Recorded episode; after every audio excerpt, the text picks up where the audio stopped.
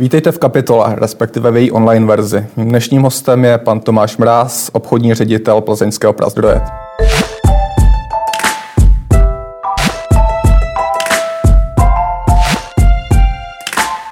Vítejte. Dobrý den. Tomáši, vy jste v Plzeňském Prazdroji na různých pozicích přes dvanáct let. Zažil jste někdy složitější situaci? To je dobrá otázka na začátek. Stoprocentně ne. Respektive ne slož, složitější možná v komplexitě, možná jo, ale aby to zasahovalo do biznisu, do lidských životů, do nálady lidí, nejen nás, ale našich zákazníků, něco tak rozsáhlého, komplexního jsem nezažil. Hmm. Vy pracujete, vy pracujete na home officech, přesto máte zprávy, jaká je atmosféra mezi vašimi zaměstnanci, mezi, mezi vašimi zákazníky, v restauracích, které prodávají přes okénko. Popište možná ten pocit, který, který se teďkon, který se teďkon projevuje. No, já bych asi začal tím, že přeci jenom asi všichni jsme si uvědomovali, že vstupujeme do nějaký periody časový, která bude, bude náročná, a když člověk něco očekává, tak se na to, ať chce nebo nechce, připravuje. To znamená, kde vidím ten velký rozdíl proti tomu jaru, je, že hlavně naši zákazníci opravdu tušili, že se něco děje, to znamená i z pohledu toho, jak jsou, v jakém stavu se dneska nacházejí, tak je to, jestli můžu říct, v úvozovkách lepší. Jo. Nálada mezi nimi samozřejmě je těžká, protože nikdo neví, na jak dlouho ten lockdown těch hospod bude. Málo kdo věří tomu, že jsou to jenom tyhle ty dva, tři týdny, o kterých se teď v tuhle tu chvíli oficiálně bavíme. A samozřejmě ty zdroje potom, po tom těžkém roce jsou mírně vyschlejší, v některých případech vůbec žádné, a to vám asi určitě tu pozitivní energii do toho dalšího hmm. fungování úplně nevlévá. Hmm. To je možná jako jeden z rozdílů mezi těmi dvěmi lockdowny, mezi tím jarním a tím podzimním, že tehdy jsme do něj vstupovali vlastně um, z pozice síly, byli, byli jsme vlastně, byli jsme připravení, byli jsme načerpaní, měli jsme tady konjunkturu ekonomickou, přežili jsme ten jarní lockdown, teďko nás to do toho vhnalo podruhé. Souhlasíte s tím takto? Oh. Jestli se mě ptáte na, na zdroje, a jestli se mě ptáte na to očekávání, tak určitě. Jo. Jestli se to mělo stát a jestli si myslím, že to takhle mělo být, tam mám názor trošku odlišný, ale to asi do této debaty nepatří. Určitě ne. Spíš hledám vlastně rozdíly nebo podobnosti mezi těmi jednotlivými lockdowny, mezi tím jarním a tím podzimním a tím, jak to společnosti a firmy zvládají. Tím teď už mířím na Plzeňský Prazdroj a na vaše pivovary. Pokud se ptáte úplně specificky na Plzeňský Prazdroj, tak jako je velký rozdíl, když ze dne na den někdo zavřel hospody. A vy máte plný sklady nejen u sebe, ale u všech svých zákazníků sudovýho piva, který prakticky nemůžete prodávat. Hmm. To je průšvih. A to je prostě, to je to, kam byly český pivovary vhnaný na, na té, v té jarní periodě. A prakticky nebylo jiný řešení, než se toho piva uh, zbavovat, protože to zavření těch hospod trvalo tak dlouho, že prostě to pivo, protože podléhá zkáze, prostě prošlo. A to byly velké náklady. To bylo to vlévání piva, že jo, pokud si pamatuju ještě. Ano, ano. A my jsme museli vylít hodně, jo, jako to jsou uh, desítky tisíc hektolitrů, který skončili v kanále, kvůli tomu, že prostě to pivo opravdu nemohlo jít ven z těch sudů.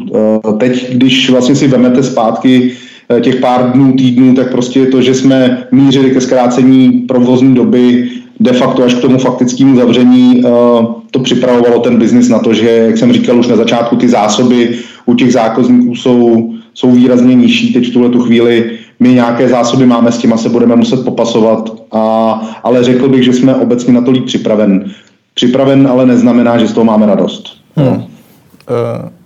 Máte nějaké očekávání nebo kalkulace na základě zpětné vazby s restauracemi, s hospodami, kam dodáváte, na to, jaké bude mít ta druhá vlna důsledky? Já tuším, že si pamatuju, že jste zmiňoval něco kolem toho, že kolem deset procent nebo dvacet procent restaurací už by nemuselo otevřít po té první vlně.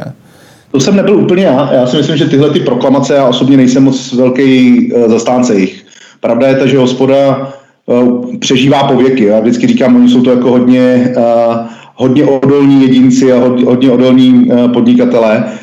My jsme viděli propad v počtu provozoven po tom jaře zhruba kolem čtyři až pět procent, což je horší, než by bylo normálně, kdyby COVID nebyl, ale není to ani žádná katastrofa.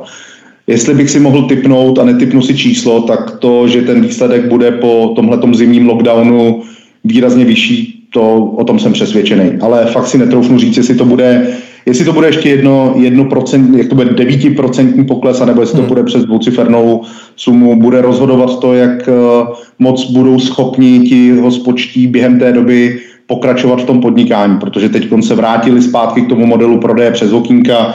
My jsme třeba v tom měsíci dubnu prodali téměř čtyřicet tisíc hektolitrů piva jenom přes okýnka. Jo. Kdybyste mi to řekl, že se to stane, tak bych tomu vůbec nevěřil, ale reálně my jako občané nebo fanoušci piva nebo fanoušci těch hospod jsme evidentně těm hospodským fakt jakoby pomáhali během toho období. Takže pokud se tenhle ten typ té atmosféry přesunej teď do těch podzimních a zimních měsíců, tak věřím, že pořád to množství těch hospod, který budou s náma a přežijou, bude poměrně velké.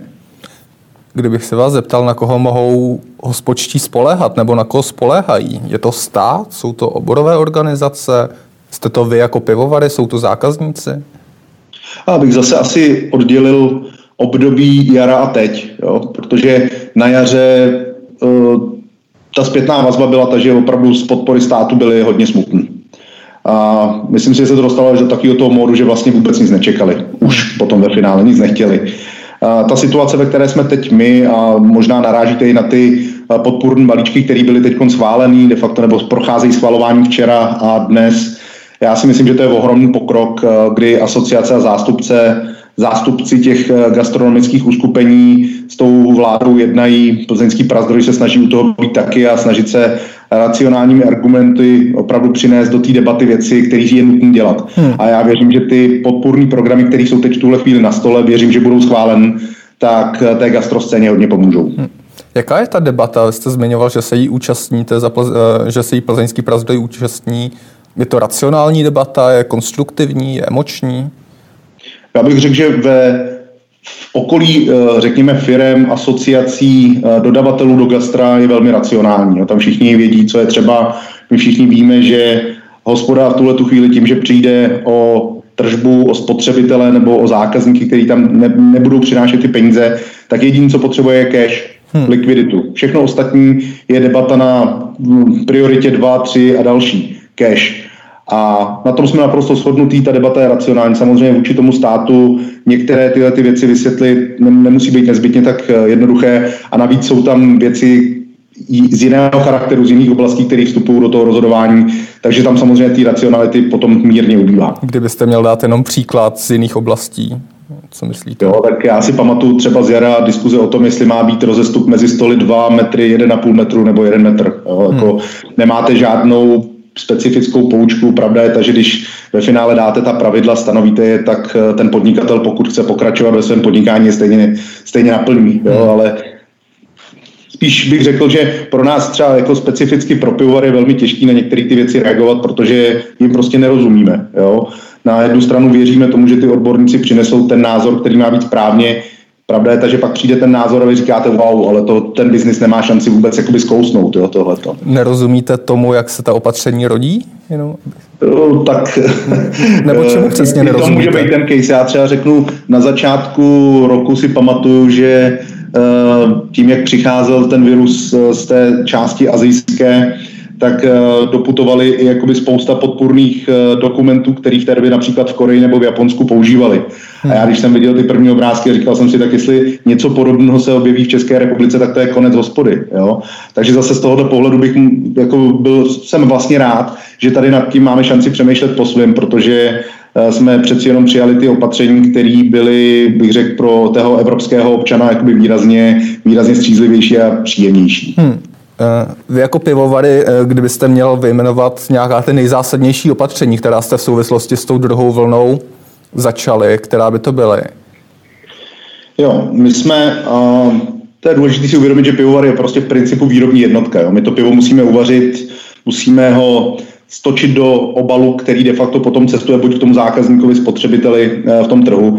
Vzhledem k tomu uzavření části trhu my musíme uh, předefinovat to, jaké pivo budeme vařit, do jakých obalů ho budeme stáčet a kolik ho budeme mít k dispozici, protože uh, například to, že se zavřou hospody, samozřejmě logicky znamená, že se část té spotřeby uh, přesune do toho baleného piva. To znamená, aby jsme byli schopni skrze naše zákazníky uh, de facto to pivo být schopni prodávat, aby jsme byli schopni pokrýt poptávku, aby jsme neměli ty takzvané autostoky, aby se nestávalo to, že to pivo na té ploše nenajdete. Jo. To jsou klíčové věci jakoby z toho komerčního pohledu, z pohledu lidí. My prostě si musíme být bytostně jistí, že jsme schopni pokračovat ve výrobě. To znamená, máme velmi striktní opatření, hlavně v těch pivovarech, aby jsme si byli jistí, že lidi pracují v dostatečných distancích od sebe, jsou chráněni, že všechno je v pořádku, aby prostě ten finální produkt byl takový, jaký má být. No a třetí pilíř jsou naši zákazníci, protože my, my jsme to dělali na jaře, děláme a budeme to dělat o to víc i teďkon, že se snažíme být s těmi našimi zákazníky v dobrém i ve zlém a rozumět tomu, jak moc jsme schopni jim pomoci. Takže teď aktuálně, dneska je pátek, prakticky od středy telefonujeme všem našim zákazníkům, kterých je víc než dvacet tisíc a snažíme se získat zpětnou vazbu, co jsou ty konkrétní věci, které by mohl teď v tuhle tu chvíli pivovar pro ně udělat. A věřím, že na, na základě té zpětné vazby uděláme rozhodnutí a zase se posuneme trošku dál a budeme mířit k těm světlým zítřkům. Jaká jsou ta nejčastější, ty nejčastější odpovědi, která, které slyšíte? Já upřímně teď ještě nevím, protože ten, ten, ten, ten průzkum probíhá. Já neočekávám, že by tam byly nějaké konkrétní požadavky. Třeba na jaře to bylo hodně týkající se ochrany zdraví zaměstnanců, dezinfekce, ochranných pomůcek a věcí, se kterými v té době hospodský a restauratéři neměli zkušenost. Tohle to už je dneska za nima, to už je dneska de facto rutina. Já předpokládám, že teď bude víc otázek směřovat k tomu, abychom jim pomohli získat tu státní podporu, o které jsme se už bavili, protože hospodský většinou umí tu hospodu dělat, umí načepovat pivo, uvařit jídlo, administrativně úplně silní nejsou, takže aby si dosáhli vůbec jako na tu podporu, tak budou potřebovat pomoc. Myslím si, že tam bude debata o tom, o těch zásobách, které mají na provozovnách, jestli jsou nebo nejsou schopni je prodat přes okýnko, takže jsou to spíš velmi ryze praktické, praktické hmm. odpovědi. Je to vlastně ale i o pivovarech, nejen o hospodách. V tento týden váš svaz vydal vlastně odhad, že pivovary tratí za každý týden zavřený hospod dvě stě padesát milionů korun. Jsou jo. velké peníze. Možná jestli můžete promluvit o tom, jak to finančně dopadá na vás, případně jestli tato čísla souhlasí a jak velký to bude problém pro pivovary. Uh... Já myslím, že ta čísla, já nemůžu mluvit úplně za konkurenci ani za celý trh, ale myslím si, že, že to bude plus minus někde tam. To je zhruba tržba prodeju čepovaného piva za, za týden v tomhletom období a to jsou tržby, které jsou nenahraditelné. Prostě my máme zkušenost zase z toho jara, že zhruba ze čtyř nevypitých piv v hospodě zhruba jedno se prodá navíc v retailu. Uh-huh. To znamená, máte tam opravdu sedmdesát pět procent objemu, který prostě z toho trhu zmizí. Prostě je pryč. Takže kdybyste si z těch dvě stě padesát milionů utrhl sedmdesát pět procent, tak to jsou prostě peníze, které za první spotřebitelé neutratí, ale logicky pivovary ani neutrží. Hmm. Jak výrazný je to pro vás problém a jestli můžete hovořit za váš pivovar, jakou část této ztráty očekáváte na vaše hospodaření? Já určitě za první nemůžu být specifický, za druhý jsme je dneska šestnáctého října a ani jeden z nás neví, kdy ten faktický lockdown těch restaurací skončí. Což samozřejmě zase bude mít vliv na to, jak dlouho tenhle ten propad a ta ztráta bude pokračovat. Ale jako bez nějakých okolků prostě ten dopad na hospodaření společnosti je dramatický. Jo, prostě je to o tom, že ztrácíte schopnost prodat v celku, prostě to, to, to množství prodaného piva na českém trhu klesá, ten mix toho, jestli prodávám do hospody nebo do retailu, dělá taky velký rozdíl, protože stále hospoda je profitabilnější pro pivovary. To znamená, pokud bude tenhle ten trend pokračovat, tak to prostě nenese sebou nic dobrého. Ztráta marže, ztráta celkových tržeb bude drastická pro ten biznis. Můžete být jenom trošku konkrétnější ohledně těch tržeb předpokládaný pro letošní rok, aspoň řádově? No, jako, já to, já to, Vojto, opravdu nevím teď tuhle chvíli, ale když si vemu zpátky třeba jarní ty tři měsíce, ty, který mám v hlavě, tak vězte, že tehdy zavíralo se čtrnáctého března, březen skončil šedesát procent minus, duben skončil osmdesát procent minus, květen skončil třicet procent minus a prakticky žádný z měsíců, který následoval až do teďka, nepřekonal tu loňskou skutečnost. To znamená, jako jsou to, jsou to mínusy v řádech desítek procent. A každý pivovar to bude mít jiný, protože Hrozně rozhoduje to, jaký máte podíl čepovaného piva a piva baleného. Plzeňský Prazdroj má zhruba čtyřicet procent piva čepovaného, jako je to velmi silný podíl, jsou pivovary, který mají třeba jenom dvacet nebo patnáct, hmm. kde zase samozřejmě ten dopad bude legitimně nižší. Ale jako fakt budou to, budou to desítky, desítky procent a z pohledu profitu to bude opravdu dramatický. Pojďme možná se podívat naposled na určitý sociální důsledky eh, hmm. koronakrize. Česko bylo poměrně, Česko zažívalo výrazný boom minipivovarů a pivovarů obecně vlastně paradoxně od konce poslední krize roku dva tisíce devět dva tisíce deset. Myslíte, že se to nějak změní, že to teďko ta koronakrize udělá stopku a začne se to snižovat, že ty minipivovary, které tady vznikaly v těch posledních letech, budou končit a krachovat? Já bych vůbec si tohle nemyslel a ani bych se toho nebál, hmm. protože já si myslím, že to, to co jste, byste to přesně řekli, je to nějaký trend. Jo. To jsou ta, ta chuť nás, spotřebitelů, zažívat jiné zážitky, chuťový, uh, uh, s novými typy piv. To je prostě naprosto legitimní, je to něco, prostě, co se odehrává prakticky všude po světě. A koronavirus, ať už bude trvat tři měsíce, rok, nebo dva roky, na tom, že mám tuhle tu chuť a tuhle tu potřebu, nic nezmění. Já, co vím, tak uh, ano, samozřejmě minipivovary jsou dramaticky postiženy taky, protože mnoho z nich je restauračně orientovaných, to znamená, že valná většina té výroby se prodává uh, v restauracích buď jejich, nebo jim velmi blízko uh, postavených. A to samozřejmě na ně bude mít dopad, ale věřím, že to nebude mít a nemělo to vliv na to, kolik jich na tom českém trhu je. Hmm. Ano, asi se, asi se letos uh, pozastaví nebo zpomalí ten progres toho, kolik jich v České republice vznikne, ale věřím, že budeme mít jako spotřebitelé stále šanci ochutnávat nová jiná piva. Hmm. Já myslím, že to je dobře. Jo? Pro, ten, pro tu chuť a pro tu varietu na tom biznisu je to strašně dobře, protože pivo jako kategorie si tohleto zaslouží. Pokud bychom se podívali na nějakou hospodskou kulturu tady v České republice celkovým pohledem, předpokládáte nějaký, nějaký zásah, nějakou změnu? Jestli se to nějak zmi- promění vlastně to vnímání, to, co tady bylo posledních deset let? Minimálně. Je to, pokládáte mi otázky, které si pokládám já prakticky každý den a nemám na ně úplně přesné odpovědi. Uh, mám možná spíš jako jednu zkušenost z tohohle roku, která mi udělala velkou radost. Jo. Možná to je částečná odpověď, protože i přesto, když se zavřely hospody, tak prostě první, co nás napadlo, co se stane, až se otevřou. Kolik z těch lidí se vrátí, kolik lidí se bude bát, kolik jich nepřijde. A i na těch číslech, který jsem vám říkal, tak ten prodej toho čepovaného piva po otevření těch restaurací neměl úplně raketový růst, jo, ale exponenciálou se začal vracet k těm podobným číslům, číslům loňského roku, kde bylo jasně vidět, že ty lidi to čepované pivo, tu atmosféru té hospody nebo restaurace, toho svého hospodského, těch svých kamarádů k svému životu prostě potřebují, což je součástí kultury. A nám udělalo hroznou radost, že během těch čtyřech měsíců po tom otevření těch restaurací se vlastně ten trh plus minus začal vracet k těm normálním číslům a trendům, na který jsme byli zvyklí. A to mi dává hroznou naději, že ať už bude ten lockdown trvat jakkoliv dlouho, takže tohleto období přijde zase a že nás to nezastaví. Lidi prostě mají pivo rádi, hmm. mají rádi prostě tu atmosféru. To ale nemůžu samozřejmě zapomenout na to, že jsou tady jiné spotřebitelské trendy, které se v tom trhu jako jednoznačně projevují a netýkají se jenom piva. Týkají se na toho, jak obecně nakupujete, jak se pohybujete venku.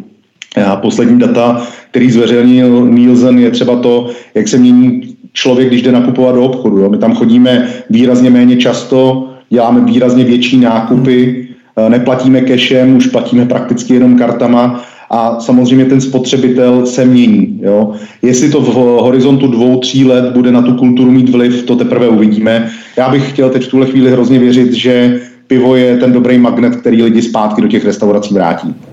Tak to, to, z toho, co povídáte, to zní optimisticky v tom, že tam nebude nějaký zásadní, trvalejší zásah vlastně do celé té pivní ekonomiky, že, že se to všechno vrátí vlastně zpátky tam, kde to bylo. Jestli, jestli jsem vás pochopil správně. Jo, já, já jsem obecně optimista a vidím ten, tu, ten půl litr toho piva polo, polo plný, takže ano, ale jako ono, co bude ten standard, jo, k čemu se to bude vracet, je fakt brzo teď hodnotit. Bude důležitý, kolik, na začátku jsme se bavili o tom, kolik hospod zůstane otevřených. I to je parametr. Jakmile nemám ve svém okolí podnik, ve kterém si můžu to čepované pivo dát, tak si ho prostě nedám a koupím si ho lahvový. A jsou věci, o kterých už nerozhoduju já racionálně, ale je to o tom, že prostě reálně nemám to pivo dostupný. Já chci věřit to, že tohletu, tohleto se nestane, že prostě lidi a hospody budou pořád mít šanci být spolu, ale nemůžu to zajistit samozřejmě. Říká Tomáš Mráz, obchodní ředitel Plzeňského Prazdroje. Díky za váš čas a přeji hodně štěstí v této těžké době. Díky, na shledanou. Díky moc, mějte se hezky a na zdraví.